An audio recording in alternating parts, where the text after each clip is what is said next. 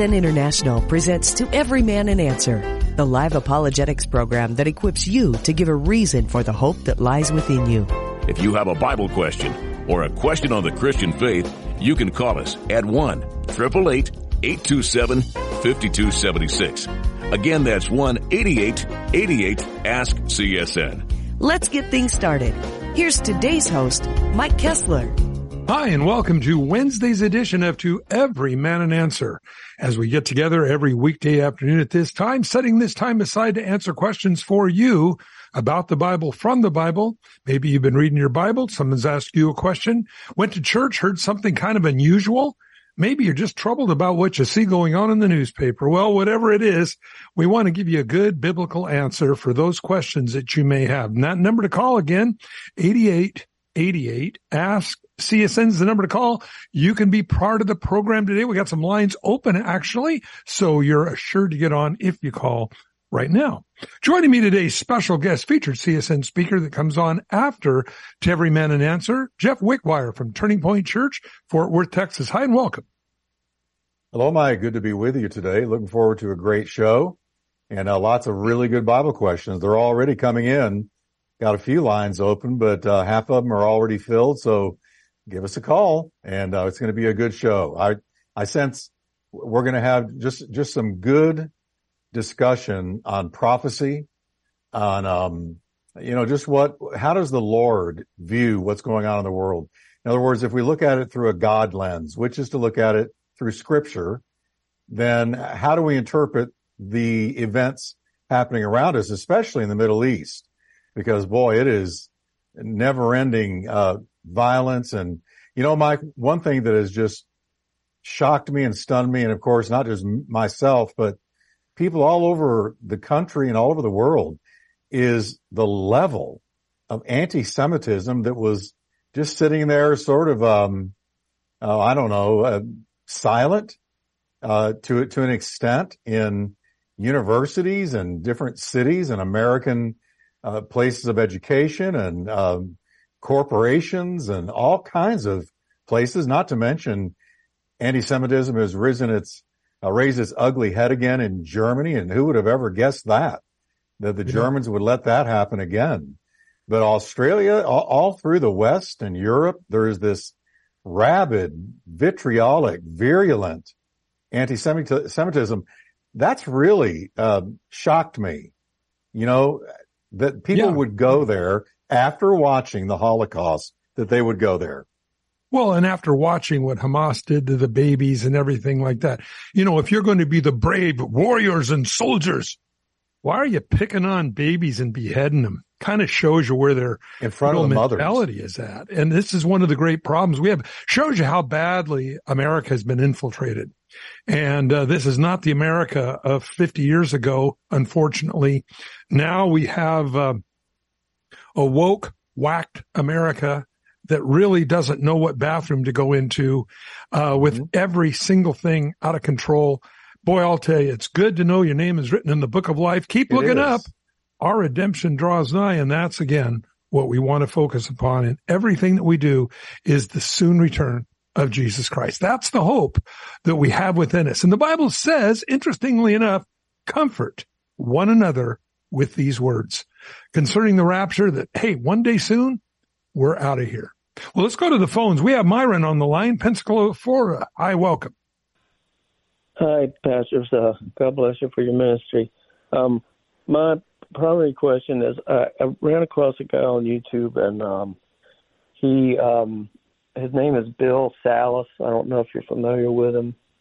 Um, anyway, um, he's written some books on on Bible prophecy, but um, I saw him speaking about uh, Psalm 83 war, and he was he was saying it's basically what started now uh, in Israel, and he used several prophecies um, from Isaiah 17 about the destruction of Damascus, and um, and he even went on to use uh, um, Jeremiah uh, 12, uh, 14 through 15, where the Lord talks about that um, that it, He'll pluck out the people from Israel and he'll pluck Israelis out of the nations around them and put them back in their land. Mm-hmm. But he claims that the uh, this um, Psalm 83 war, essentially, that Israel will take out their enemies, per, essentially become a Midi superpower, and um, that will, I guess, satisfy the condition for like the Ezekiel 38, 39 war, where it says that they'll come down when they're living in peace and in unwalled cities. So I Yep. thought that was Yep. curious, and I'd even heard listened to Dr. McGee on Psalm 83 saying that he couldn't fit it in Israel's history, and he thought it was something in the future. Of course, Yeah. that was probably broadcast back in the 70s or something, you know. But Yeah, but but I I agree. I agree with Bill. Uh, Bill Salus. I know him. He's been on to Every Man an Answer with me, and um, uh, he uh, is is very skilled in in looking at um, the Bible through a prophetic lens, and um, so no, I I believe that again this um, is yet in the future. Um, we do know what makes Israel a superpower in the last days is God fighting for Israel. In Ezekiel 38, it talks about God's fury arises in his face and he destroys five sixths of this uh, invading army of Russia. Uh, the Bible uses the word um, uh, the the land of, of Persia, which is really Iran and Iraq and part of Afghanistan uh, the we realize the Taliban is still very much in control of the government in in um, uh, Afghanistan, and in fact, Joe Biden is under uh, congressional investigation of this reckless pullout that was done several years ago, leaving over eighty billion dollars worth of American war technology there to the Afghans, uh, which will probably be used against certainly Israel or even us in the days to come. A- absolutely reckless uh, behavior for no reason. There was nothing that constrained America to get out within 30 days or 60 days. Uh, this was just a reckless abandonment. And I think it was deliberate to, to equip, uh, the Taliban, the enemies of the United States with modern uh, American warfare. And, uh, we certainly know we have them, uh, we have our enemies pouring across our southern border. We're financially broke. Uh, America's family unit is about destroyed. So no, I, I believe that as America rapidly, rapidly on rails decreases as a world power, I believe there will be these other nations that will step in and primarily the United Nations, uh, which it seems that this is where America is headed to completely decimate America and have it overtaken by the United Nations. Um, and, uh, we, we know that Russia continues to saber rattle against the United States, bragging about their Satan II missiles almost weekly, um, uh, promising complete devastation. Uh, so, you know, it's really unusual. The Bible is not in biblical or, uh, United States is not in biblical prophecy, but we certainly know Russia, Israel, the, the area around there, the old, uh, Roman Empire, which is Europe, is mentioned. Your thoughts? Yeah, Psalms 83 does have some echoes of, say, Ezekiel 38, because uh, just reading a, just a little bit, a couple of verses, verse one, don't keep silent, O God, do not hold your peace, do not be still, O God, for behold your enemies make a tumult. Those who hate you have lifted up their head. They've taken crafty counsel against your people. Now here, here it starts. You, sense an echo of Ezekiel 38, verse three.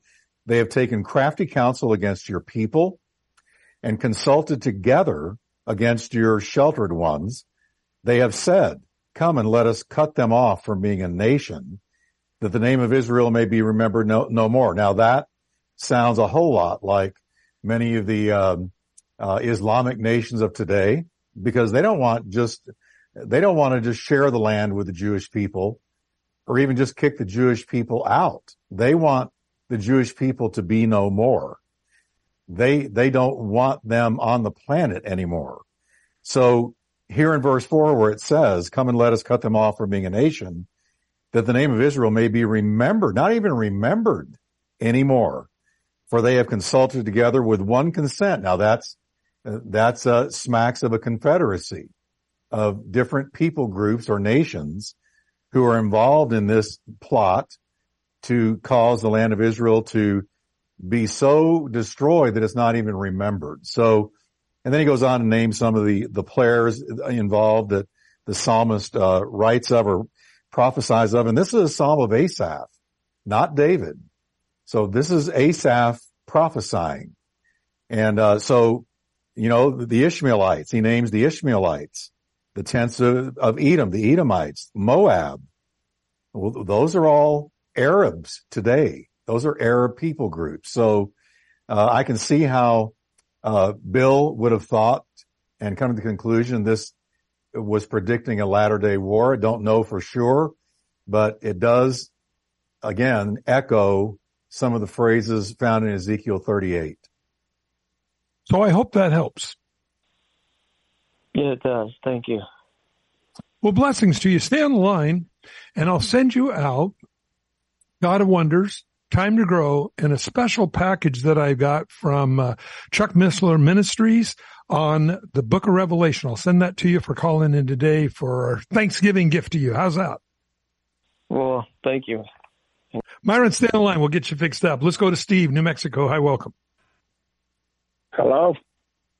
Hi, how may we help? Yeah, I had a question. Is it a like a where a Christian and a Catholic go together? Is that is that allowed or something like that? Well, I have met Catholics that are Christians. I have met uh, Christians that are not real Christians. Uh, I think it goes back to where the person's relationship with God is at. Again, just going to church doesn't make you a Christian. And this is one of the great problems. And being a Catholic doesn't make you necessarily bad or good or anything else. It's your personal relationship with Christ and what the Bible says. Now, if you believe that you're going to pay your way to heaven or uh, buy your way to salvation. You can pray to Mary or Jesus or any of the other, the other saints and still make it to heaven. You got some real problems theologically. Now that might not necessarily make you not a Christian, but if you continue in those doctrines, I believe this could be a real problem because the Bible clearly says that there's only one mediator between God and man, and that's Christ Jesus. So with both persons, the man and the woman, both have a relationship with God. They realize that Jesus is the only mediator. There is a common denominator for a relationship. You build on anything else, the Bible warns about building on the sandy land. It's going to crumble when the storms come.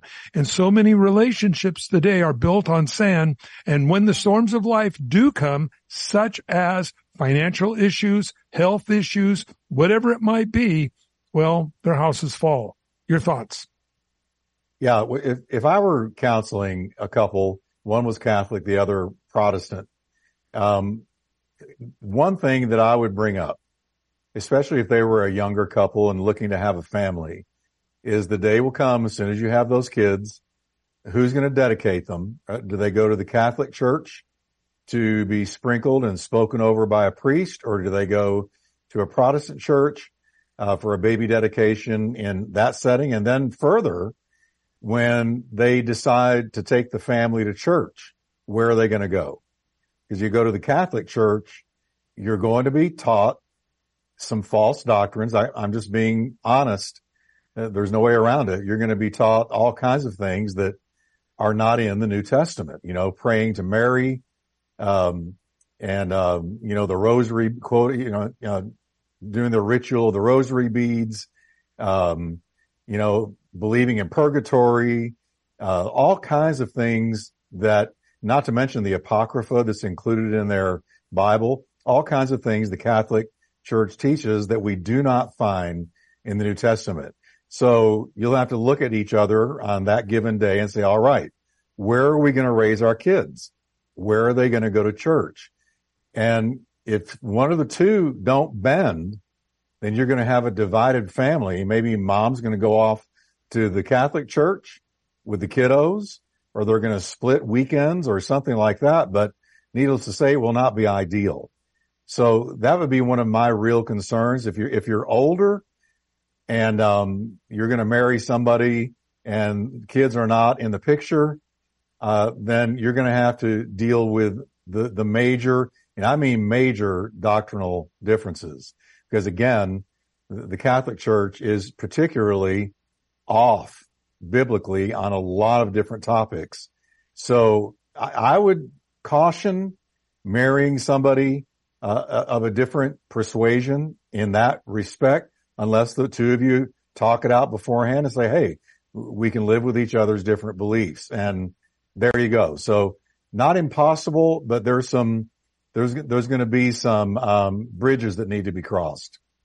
Yeah, because again, um, uh, uh, you know, like I say, if you know a Catholic, for instance, that's, you know, really born again, that loves Jesus, I, I have had great fellowship. On the other hand, if, you know, they're into feeling their, their beads and praying to statues and all that, you really do not have any common ground, Stephen. So I really believe it goes back to not so much uh, their religion, but their relationship with Christ. I think is so important. I hope that helps. Yeah, I think uh, she's more into the beads and stuff like that, you know, because after she prays, she doesn't say in Jesus' name, amen, or anything like that. Yeah, see, she may be a religious person, but religion won't get you to heaven. Religion doesn't make you a Christian. Uh, it's a personal relationship with Christ. And in fact, most of the religions of the world say you got to get out there and earn it by doing lots of religious stuff, you know, literature door to door, selling flowers in airport, wearing orange, eating organically grown food. You name it. That's what they'll have you doing to try to generate some kind of spirituality within you, giving all your money, joining the church, jumping through the, uh, the church's, uh, uh, mantras, you know, all these different things they got. Well, that's not what being a Christian is. And so a Christian has to be very careful not to settle or be uh, fooled by somebody that's a religious person because that doesn't make them born again. A religious person is just, uh, um, uh, you know, uh, really just misled. And, and so you, in order to have a, a meaningful relationship with somebody, the Bible says that Christ is the foundation. And, um, anything other than that's going to crumble away. Hope that helps. Yeah. Okay. All right. Thank you. Hey, I'll send you a little book called Time to Grow, and uh, it it really defines more in depth what a Christian is. Perhaps you and her could read it together and just say, where do you stand in this? You know, you never know. You, you know, God may have allowed her to cross your path to lead her into the kingdom. Uh, but you want to be very, very careful becoming uh, personally involved with a non-believer because they will take your heart away. Uh, and that's never a good thing. So stay online and we'll get those out to you. Okay. Okay. Thank you. Steve, if you need us, call us. We're here for you. Let's go to Kimmy, Las Vegas. Hi, welcome. Aloha. Aloha. How's it? How's it? How's it? So, hey, good. How can we help? My yeah, so my issue has been as a Kanaka, I've been ridiculed and shamed for standing up for Israel. And the sad part is, is these are coming from other Kanaka who claim to be Christians. Mm-hmm. And the other thing is, is right now, Tulsi is getting vilified online. And I'm going to wait till I get home to respond because they, one one girl said, "Didn't you read my post? Everybody is unfollowing her, and they have no clue. It's not about followers. It's not about likes. It's about doing God's will, what God says." So, I, I finally got to the point where I prayed about it. And I just told them I want Christian first and foremost. And um, I will follow what God what God says, what the Bible says. That those who bless Israel shall be blessed, and those who curse Israel shall be cursed. And Exactly. then what what really got them is when I finally just said said, Broad is the road and narrow the gate. You know, many shall say, Didn't I prophesy in your name? And he said, I know you not. So Well, it's dear, that is true. And, and we do find that, that anti-Semitism, as we started the program off today, is, is probably at an all-time high since the Second World War. And, you know, it's really sad when you continue to see such outlandish behavior. Uh, so, um, I would, I would, you know, I would tell you that you just need to point him back to what the Bible says. Your thoughts, Jeff? Yeah, it's almost like we're living in a culture, uh, worldwide culture that can no longer recognize evil. You know, just don't recognize pure evil when it stares you right in the face because that's Hamas. You know, it occurred to me, um, that Hamas has really gone one step lower than even the Nazis because the Nazis tried to hide what they did. Uh, They, they, they didn't want it out in public. They covered it up as best they could. But Hamas wants to record it, videotape it, and splash it all over the world. Proud of what they're doing. So that's almost a level of evil, if that were even possible, below the Nazis. But it's like our world can no longer just look at something evil and say, that's evil. It must be eradicated. You know, Israel didn't start this. They did not start it. It was started by Hamas. Straight up. They invaded that, that uh, youth concert. They invaded the land. They began slaughtering people in cold blood, decapitating babies while their mothers were forced to watch. They did things that are hard to even repeat in words. They're so wicked. So when you see something that wicked, it is, it is simple law. It's justice. It's sanity to eradicate it, to get rid of it. Uh, You know, we wanted Nazism gone from the, the world when it was discovered when the war ended and we began to enter into these death camps, Auschwitz and the others. And what we discovered was just mind numbing. And we wanted the, Naz- the Nazis and Nazism to be totally eradicated. Everything Hitler had had his paws on, we wanted gone. Why is that different now? Hamas has done unspeakable, unfathomable, wicked, evil, satanic, demonic things to other human beings, helpless, who had nothing to do with war or fighting them, just innocent, helpless human beings. So, uh, the very fact that it's almost like now we can look at evil and not call it evil, look right at it and fail to see it and to understand why it must be eradicated. Israel is only doing what makes sense. Why would anybody want any residue of Hamas still on the earth when they can do the things they do? It was, it was, uh, unspeakable. So, um, I think that's part of it, uh, Kimmy. I think that, uh, they just don't, it, it's unfortunate. We can no longer call evil evil while the Bible doesn't hesitate to call wicked things wicked, evil things evil. That's part of discernment. It's part of having common sense. It's part of thinking rationally, which our culture really, uh, more and more no longer does. We only operate on emotion. If it's, if it's my emotions, then it's true. If it's my feelings, then it's true. My feelings dictate my truth, not my truth, my feelings.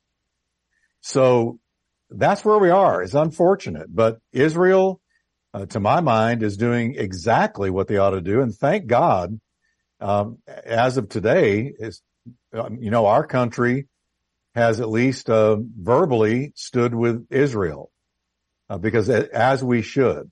Is if Israel collapses in the Middle East, then uh, wow, the world, the whole world, is in deep trouble. Mike. Amen. So I hope that helps Kimmy again. Um, uh, when you find people that claim to be Christians but do not understand the value of Israel, shows they're not reading their Bible. And that's unfortunate. Again, if you go to Luke chapter 21, you'll find Jesus very clearly speaking about Jerusalem being under Jewish control in the last days, um, very clearly. And so, you know, when people try to discount that, it simply shows that they, they really don't know the Bible. And that's unfortunate because, uh, they, they lose so much of the blessing. Just as you said earlier, I'll bless those that bless thee, curse those that curse thee. It isn't because Israel has always followed God the way they should, nor today, but it's because God's promise is there to them. And because of that, that's why we as well honor that relationship as God honors it with them. And um, someday the Bible says that Israel will acknowledge Christ as their savior, just as the Bible says. So hope that helps. Yes, it does. You know, one other thing. People always telling me, why do I back up the Jewish people? They spit on Christians. So I prayed about it and I told them, no Jew has ever spit on me. So I cannot say anything. And if they do that on them, it's not on me. It's not me to judge. They're going to have to face God themselves, not me. But until someone yeah. spits on me, mm-hmm. yeah, don't be Well, me- even if somebody did, here's the point. Not everybody did. Um, you know, we find a lot of times people who, who claim to, uh, know God do some pretty evil things, but that doesn't mean everybody that loves God does those things. So we want to be real careful in the way we judge. Kimmy, I hope that helps. Stay on line. I'll send you out a couple of books, couple of DVDs. Perhaps you can pass them around to your friends. We're coming up on a break, everyone. Don't go away. We'll have more right after this. If you are 65 or older, you know this. Watching your hard earned dollars fly out the window on healthcare costs is frustrating. Well, here's something that can really help, and it's worth taking a minute to look into. Medi-Share 65 Plus. Medi-Share is a community of Christians who share each other's healthcare bills and it really is a community too. People encourage and pray for each other. Well, Medi-Share 65 Plus is a low cost option for those with Medicare Parts A and B, and it fills in the gaps where Medicare stops. It's a great way to fight inflation too. You can lock in one low monthly price for up to 10 years. And it's easy. You can use any Medicare approved doctor or get 24 7 telehealth access from the comfort of your home. Very worth looking into during Medicare open enrollment, which ends December 7th. If you join right now, your second month share will be free. So don't miss this chance. Call 833-90-SHARE. That's 833-90-SHARE. 833-90 share. In 2007, when Dan Steiner, president of Preborn, cried out to God, What can I do for you? The answer came loud and clear. I sense God's broken heart over the issue of abortion. You see, he sees every little baby that's being formed in the mother's womb, and it breaks his heart to see when the lifetime that he has planned for them is taken from them violently so often. But if we can get a mom into one of our clinics and show her her baby, and she has that a close encounter of the best kind in her womb, she will choose life. Preborn network of clinics have rescued over 200,000 babies from abortion. To learn more about the life-saving work of Preborn, call 855-668-BABY. That's 855-668-B-A-B-Y or visit preborn.com. That's preborn.com. All gifts are tax deductible. Your love can save a life.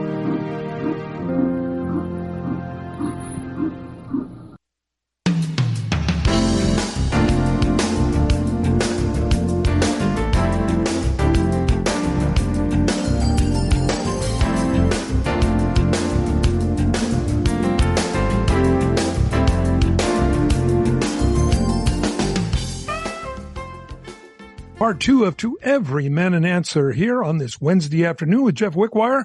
I'm your host, Mike Kessler, and we're going to go back to the phones. We have on the line Jim in Brunswick, Georgia. Hi and welcome. Hi, how you doing? Good. How may we help?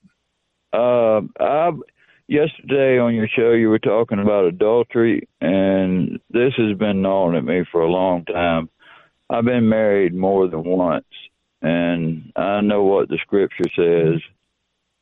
Uh, uh, maybe I didn't know as clear then, but I, I did know. I can't deny that. So I just wanted to ask ask your thoughts on that.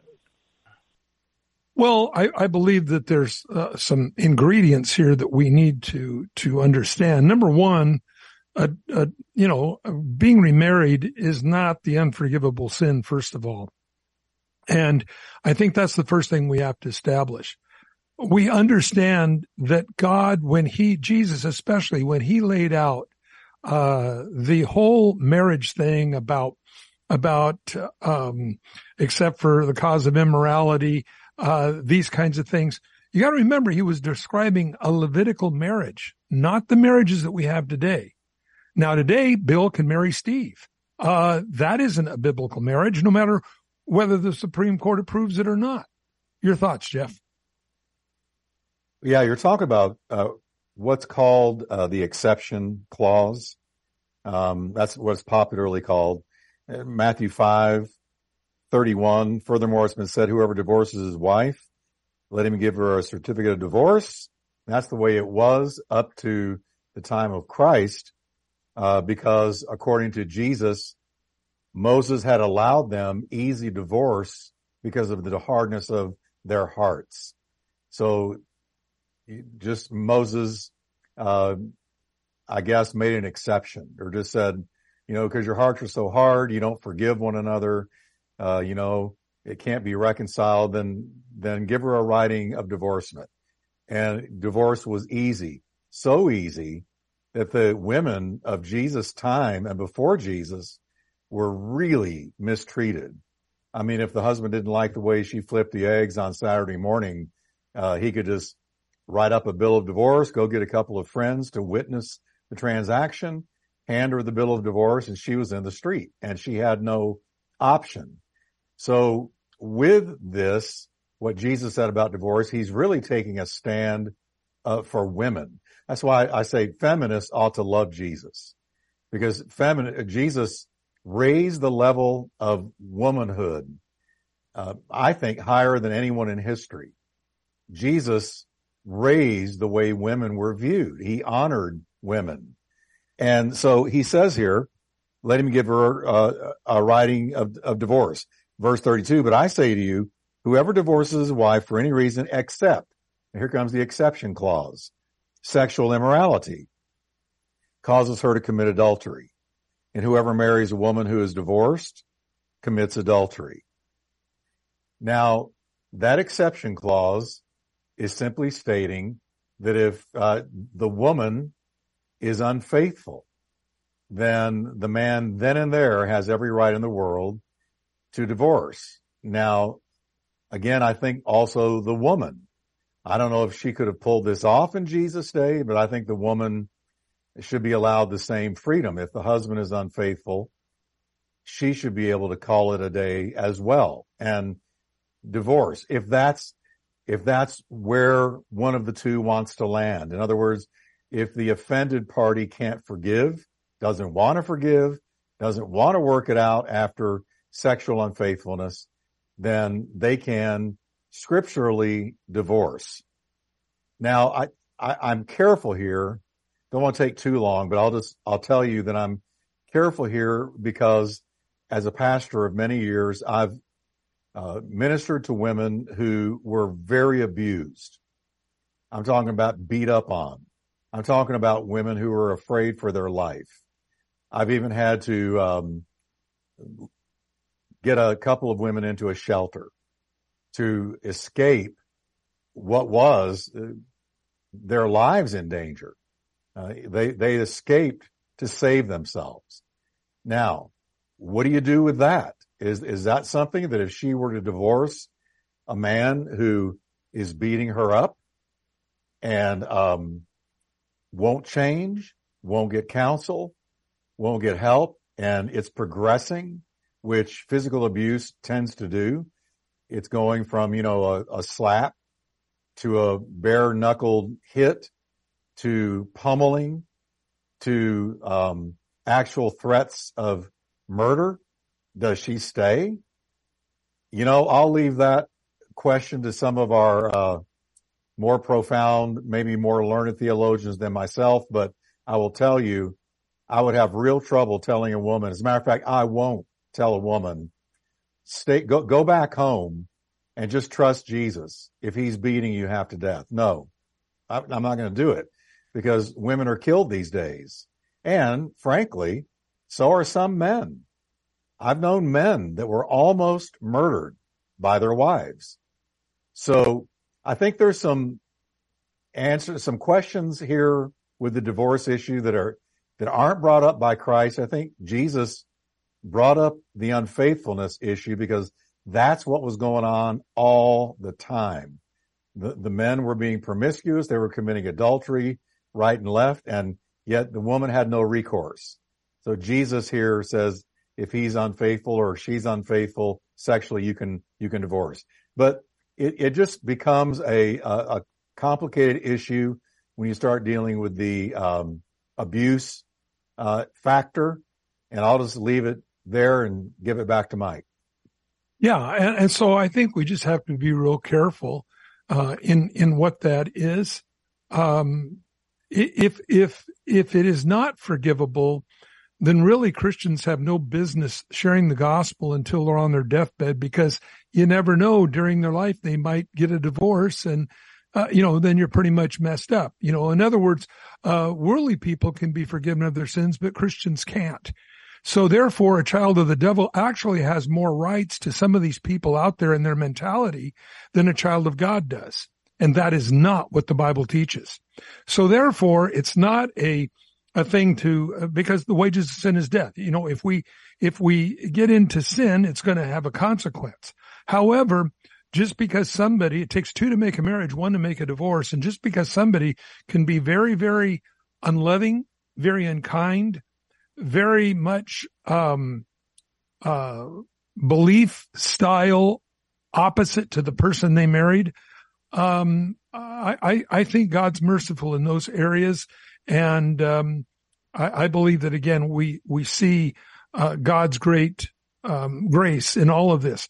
Now remember, in the time that Jesus wrote that as well, a person could have more than one wife.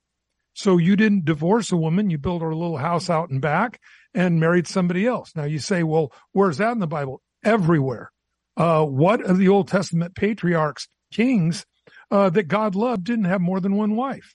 Am I supporting polygamy? No. I am saying though that when we understand the culture in which Jesus said that, there is those ingredients that have to be considered as well.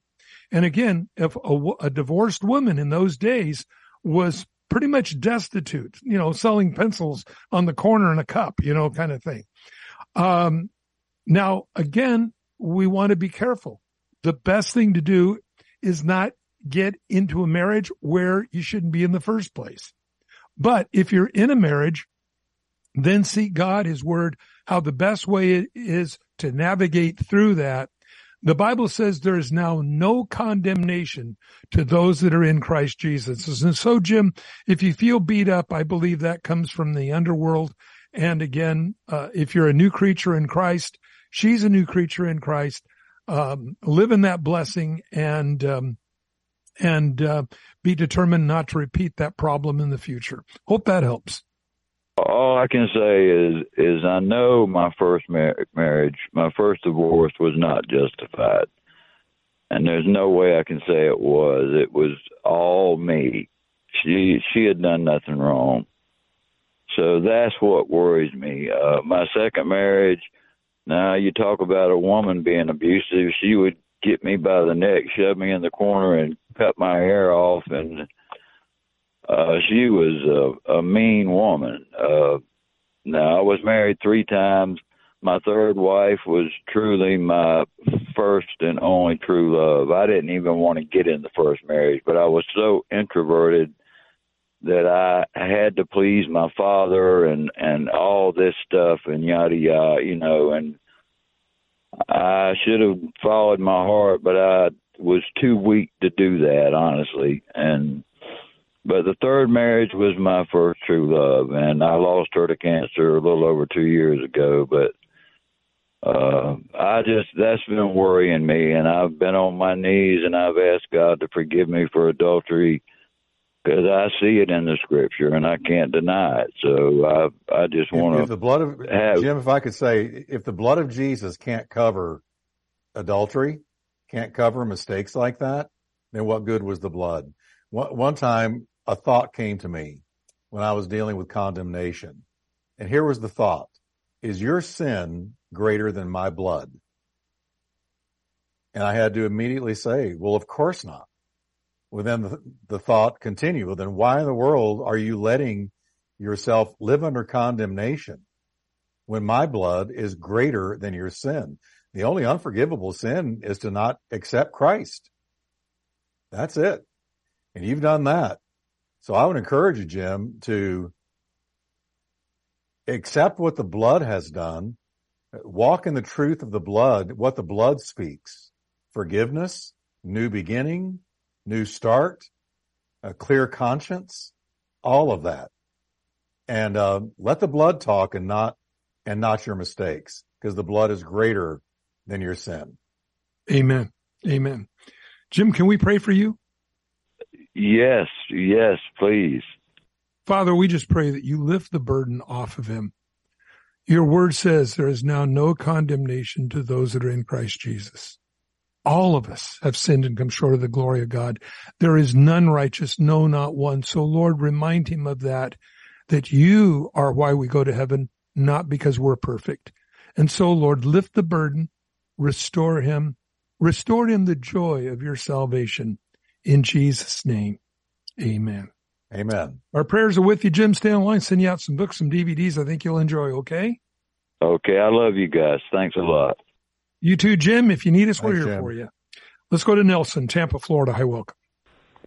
Good evening. Um, my question is is that um, when the rapture and the uh, time of Jacob's trouble occurs, um, I've always wondered what's the purpose of the millennium period if people are still going to lose their salvation during that that time. Um, I, I don't completely understand the question.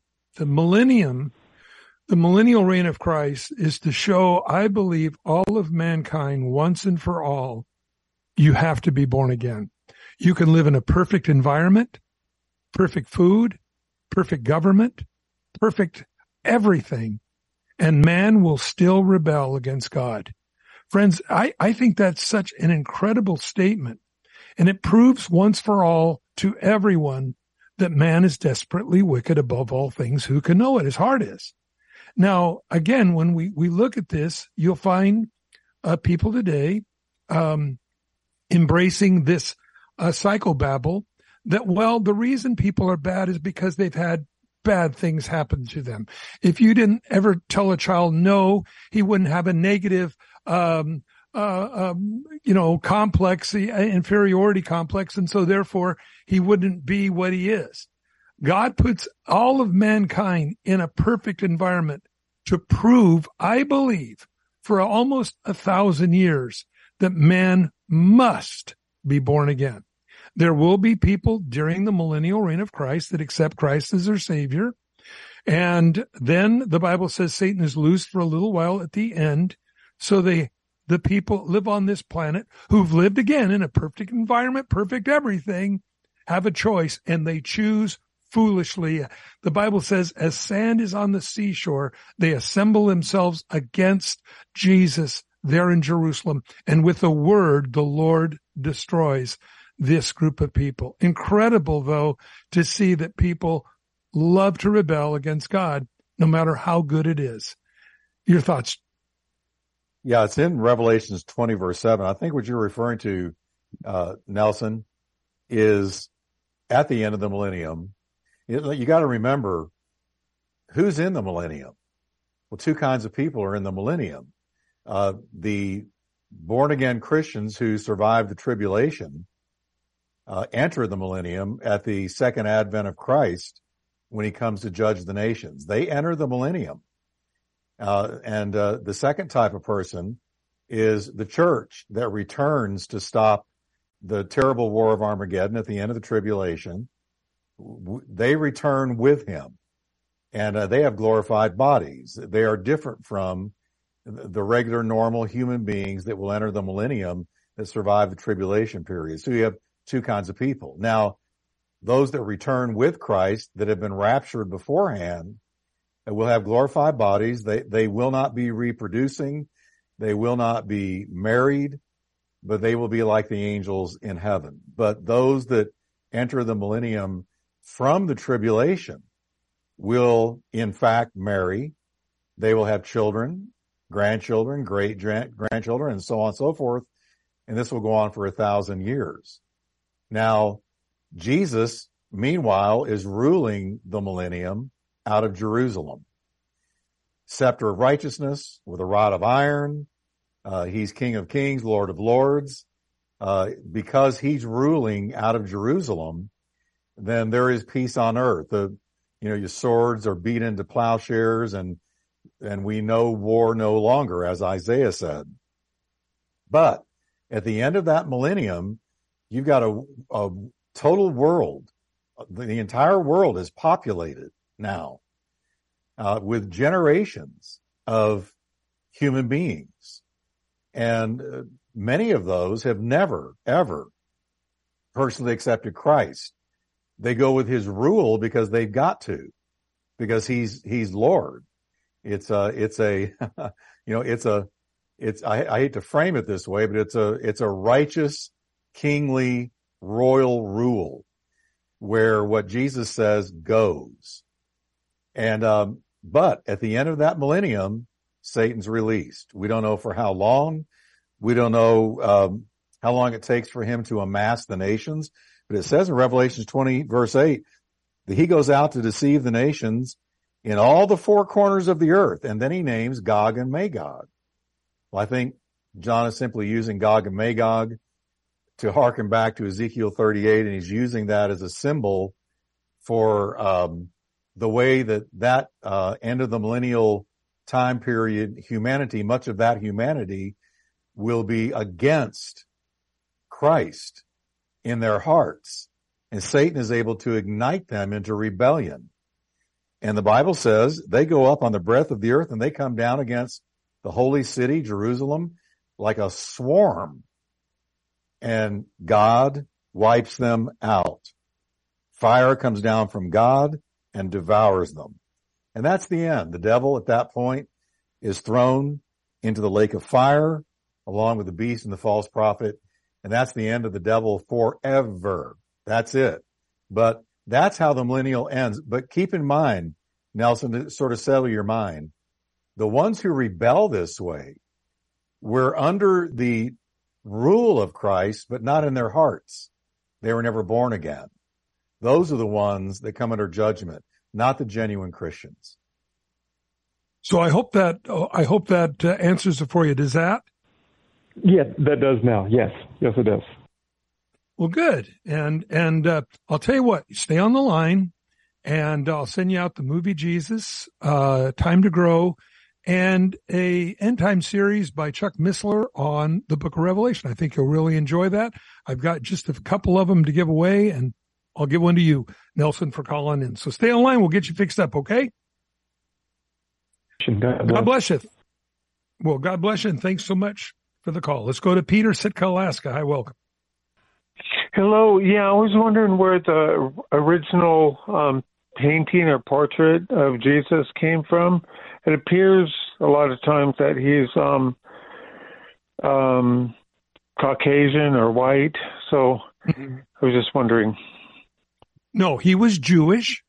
And we remember when he went to Nazareth in the Bible, in the book of Luke, that there he read in the sanctuary, uh, in the, in the temple, um, a passage out of the Old Testament and Jesus, after finished reading it, says, this has come true in your ears today. And they said, only the Messiah can uh, fulfill that.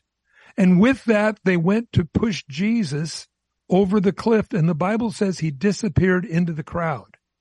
Now, I think that's very significant because it, it, Jesus, it, they didn't say, get the one with the halo or get the one that uh, glows in the dark or get the one with blonde hair and blue eyes. No, it says he disappeared into the crowd, which means he looked, I believe, very much like everybody else that was Jewish in those days. Your thoughts? Yeah, he was a Galilean Jew. He was of the tribe of Judah. Uh, there's there's no question he was uh, Semitic. He was Jewish. Now, today, especially with this Hamas thing that has come on the scene so heavily in the last month, the whole uh, Islamic um, Jewish conflict reaching all the way back to Abraham, Isaac, and Ishmael, the ancient hatred. It, it's reared its ugly head again. So there's a there's a movement out there. Many in of the Islamic persuasion are trying to insist that Jesus was Palestinian, that Jesus was uh, Arabic, that Jesus was not Jewish, uh, that he was Arabic, born into a Jewish family. I don't know how you, you pull that off, but uh, things like that. So um, there is an attempt to convince the world that even Jesus was not one of the despised Jews because there's such Jew hatred sweeping the world right now. It's just stunning. We were talking about at the beginning of the show. It's just stunning to me. Uh, wow, that even Germany's gone there again. It's just, it's unbelievable. But because there's such hatred of the Jewish people now, there's a movement to redefine Jesus and to cast him as an Arab and a descendant of Ishmael, but he was not. He's descended from Isaac and the tribe of Judah and is a Galilean Jew. And uh, that's all there is to it. That's the only way the Bible paints him and presents him. And I think a lot of people today, if they were to see an actual picture of the real Jesus, would be disappointed because even Isaiah said there's no beauty in him that we would desire him. In other words, he was not a looker. He was not handsome. He was not a standout physique. He was not a, he was not a Hollywood handsome individual. He blended in the crowd as Mike was uh, just uh, saying. Uh, he he blended into the crowd. He looked like every other Jewish guy out there. I think what made Jesus so incredibly magnetic, where he could walk up to, say, Matthew, a tax collector, and say, "Follow me," and he literally dropped everything, dropped his whole business, and walked off and followed Jesus, as well as the disciples left left their fishing gear, their boats, and their father, and started following Jesus no questions asked. I think Jesus' magnetism had to do with his, the holiness that he exuded, uh, the authority that was so spiritual that was upon him, um, the anointing of the presence of God that emanated from him, his winsome, wonderful, loving, compassionate personality, his boundless wisdom. I think all of those things were part and parcel of the overall package that was Jesus and why people followed him, but it was not his looks. But Amen. he was a Galilean Jew. Hope that helps. Yeah, it was just um so I mean um so the pictures we see like if we go, you know, walking into somebody's house and they have a picture of Jesus, that's somebody's idea of what he might yes, have looked like. Absolutely. Like oh, yeah. There was no there was no cameras back then. Yeah. Uh nobody has an oil painting of him or anything like that. So I hope that helps.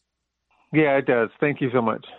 God bless you. Thanks so much for the call. Stay online. We'll get you taken care of with some books and DVDs. Let's go to Chad, Dallas, Texas, and we're almost out of time. Quickly, Chad, can you ask your question?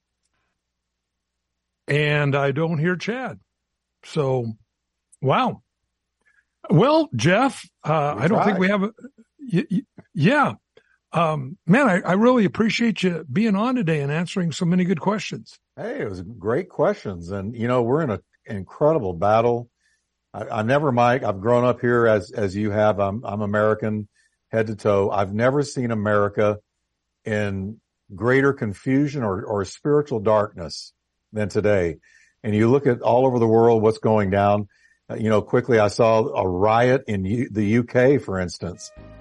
So many pro Hamas people uh, marching in this, 100,000 of them, that the police were overwhelmed and, and could do nothing. We're, we're in a dark world. We, Thank we God are. Christ. Amen. Remember, Jesus said, when you begin to see these things, look up in Matthew chapter 24, your redemption draws nigh. So I tell everybody, keep looking up. We're looking for the upper taker. So until tomorrow, God bless you and good night. To find out more about this ministry or to receive a copy of today's program, please call 1-800-357-4226 or write us to Every Man an Answer, P.O. Box 391, Twin Falls, Idaho 83303. That toll free number is 1-800-357-4226. Subscribe to the free podcast on iTunes by searching for To Every Man an Answer in the iTunes store or visit us online at csnradio.com slash TEMA. To Every Man an Answer is a production of CSN International, the Christian Satellite Network. The opinions expressed by our guests may or may not be those of CSN International or of this station.